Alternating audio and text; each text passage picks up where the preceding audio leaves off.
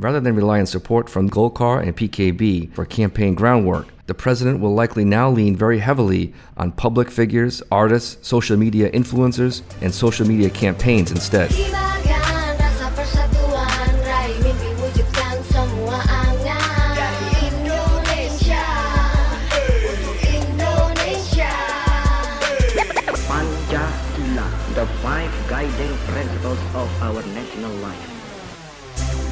This is Indonesia in depth.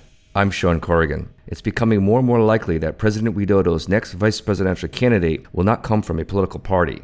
As I mentioned in a previous episode, some senior party members in the government coalition, such as Golkar and PKB, have privately suggested that it might be prudent to withhold party resources for Widodo's re-election bid if they are not rewarded with the vice presidential seat or if they are not promised with a large number of cabinet seats as a substitute in a future Widodo administration. This issue had been a concern for Widodo early on in his VP decision process. However, the president has now begun to manage his expectations for his coalition members, particularly after the 171 regional elections that took place less than a month ago.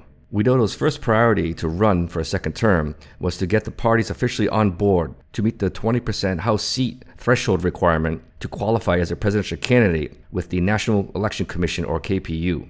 His current coalition far exceeds that requirement. Widodo's PDIP failed to have a strong showing in the regional elections last June. Golkar and PKB also had issues and were unable to provide strong support on the ground for key candidates. Both of these parties are now showing some internal friction, with some members fully backing Widodo for re election, while others have become disappointed with the idea that the president is considering non party candidates for the VP seat, such as the governor of the NTB province, Zainul Majdi, or TGB as he's known, and also individuals such as the former Constitutional Court Chief Justice, Mahfud MD. This internal friction inside both parties, along with less powerful influence in the regional elections, has potentially made Golkar and PKB a less powerful force in Widodo's upcoming re-election campaign, and this may have reduced their bargaining power in the eyes of Widodo. Rather than rely on support from these two parties for campaign groundwork, the president will likely now lean very heavily on public figures, artists, social media influencers, and social media campaigns instead. The president tends to work on any individual coalition friction once he is reelected, according to individuals familiar with the issue. By waiting until the last minute to announce his choice for the VP ticket, it provides him with more leverage as his coalition partners will have less time to maneuver and negotiate once a decision has been made. The delay is also a strategy when facing the Prabowo coalition, which will likely challenge Widodo for a second term. As a reminder, let me break down the parties who are in the government coalition. They are PDIP, Golkar, PKB, NASDEM, Hanura, PPP, and several other smaller new parties that have yet to obtain seats in the House and will compete in the 2019 legislative election. The Democrats and PAN have yet to endorse a candidate, while PKS said they would support Prabowo if he chooses a PKS member as his vice presidential candidate.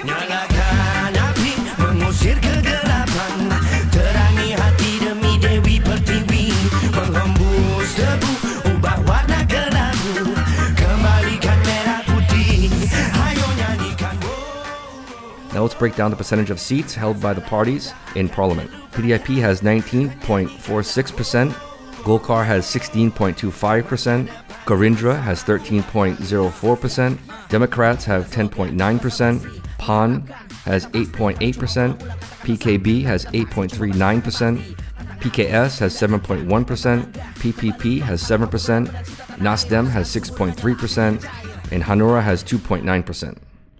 Widodo's core coalition partners are PDIP, NASDEM, and Hanura. These are parties very loyal to him. The seats for these three parties combined are equal to 28.66% seats, surpassing the 20% seat threshold requirement. Currently, the president continues to narrow down his own list of potential VP candidates, while PDIP chairwoman Megawati does the same.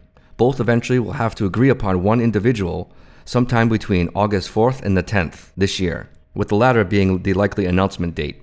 So, what does the process look like uh, when Widodo is choosing his vice presidential candidate? Making things complicated is easy.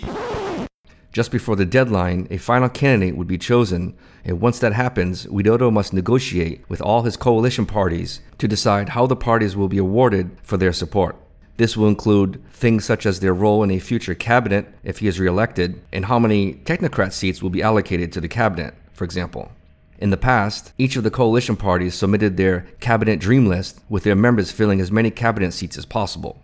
That list is then eventually negotiated down to a handful or less. Parties will then have to decide if they are happy with Widodo's offer. If not, they will renegotiate, lobby, or in a worst case situation, leave the coalition. The exact names of who will be in the cabinet will be decided much later, but parties will have a good indication of how much influence they will have in a Widodo's second term if he wins.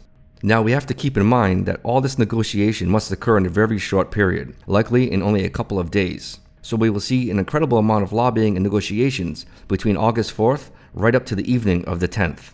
Both Widodo and Prabowo will likely wait to the very last minute to announce their tickets in an effort to prevent any disappointed coalition partners in either coalition from forming a third ticket. Bersama menjaga konstitusi negara On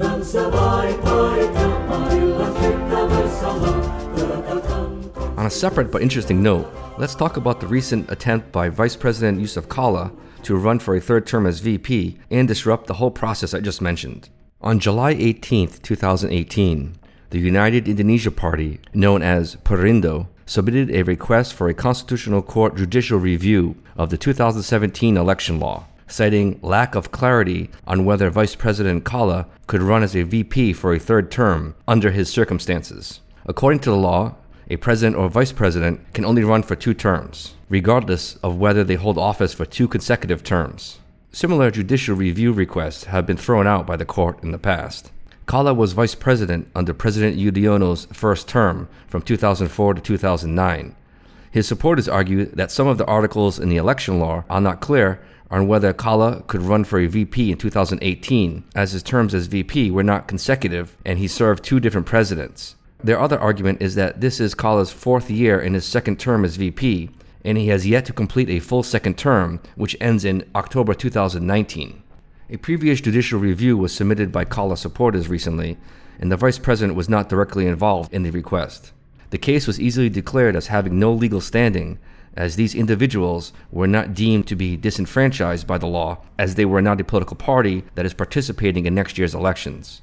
The latest judicial review request by Perindo is slightly different than the previous one, as Perindo is a political party and has endorsed Widodo for a re-election.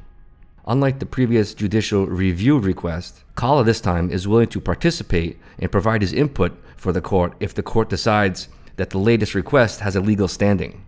This sounds like a stronger case than the previous one, but obstacles remain for Kalla to become VP for a third term. For example, although Perindo is participating in next year's elections, it is a new party established in 2015 after the 2014 elections. As a result, it holds no seats in the House and does not meet the 20% seat threshold requirement to put forth a candidate.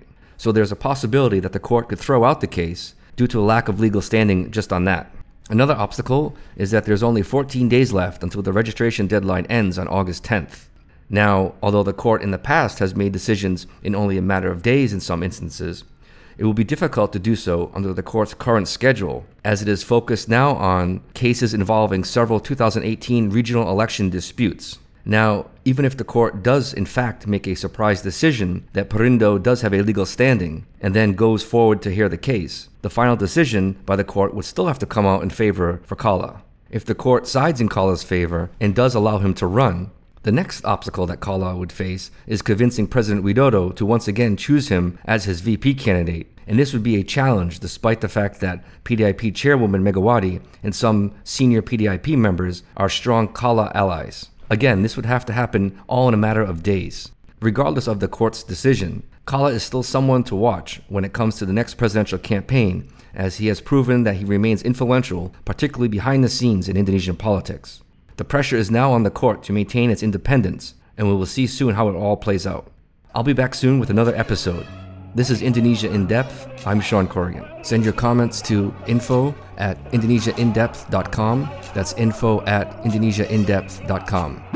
The Indonesia In Depth podcast is produced by the team at Lexico Indonesia, a political risk advisory located in the heart of Jakarta. You can find Lexico Indonesia at lexicoindonesia.com.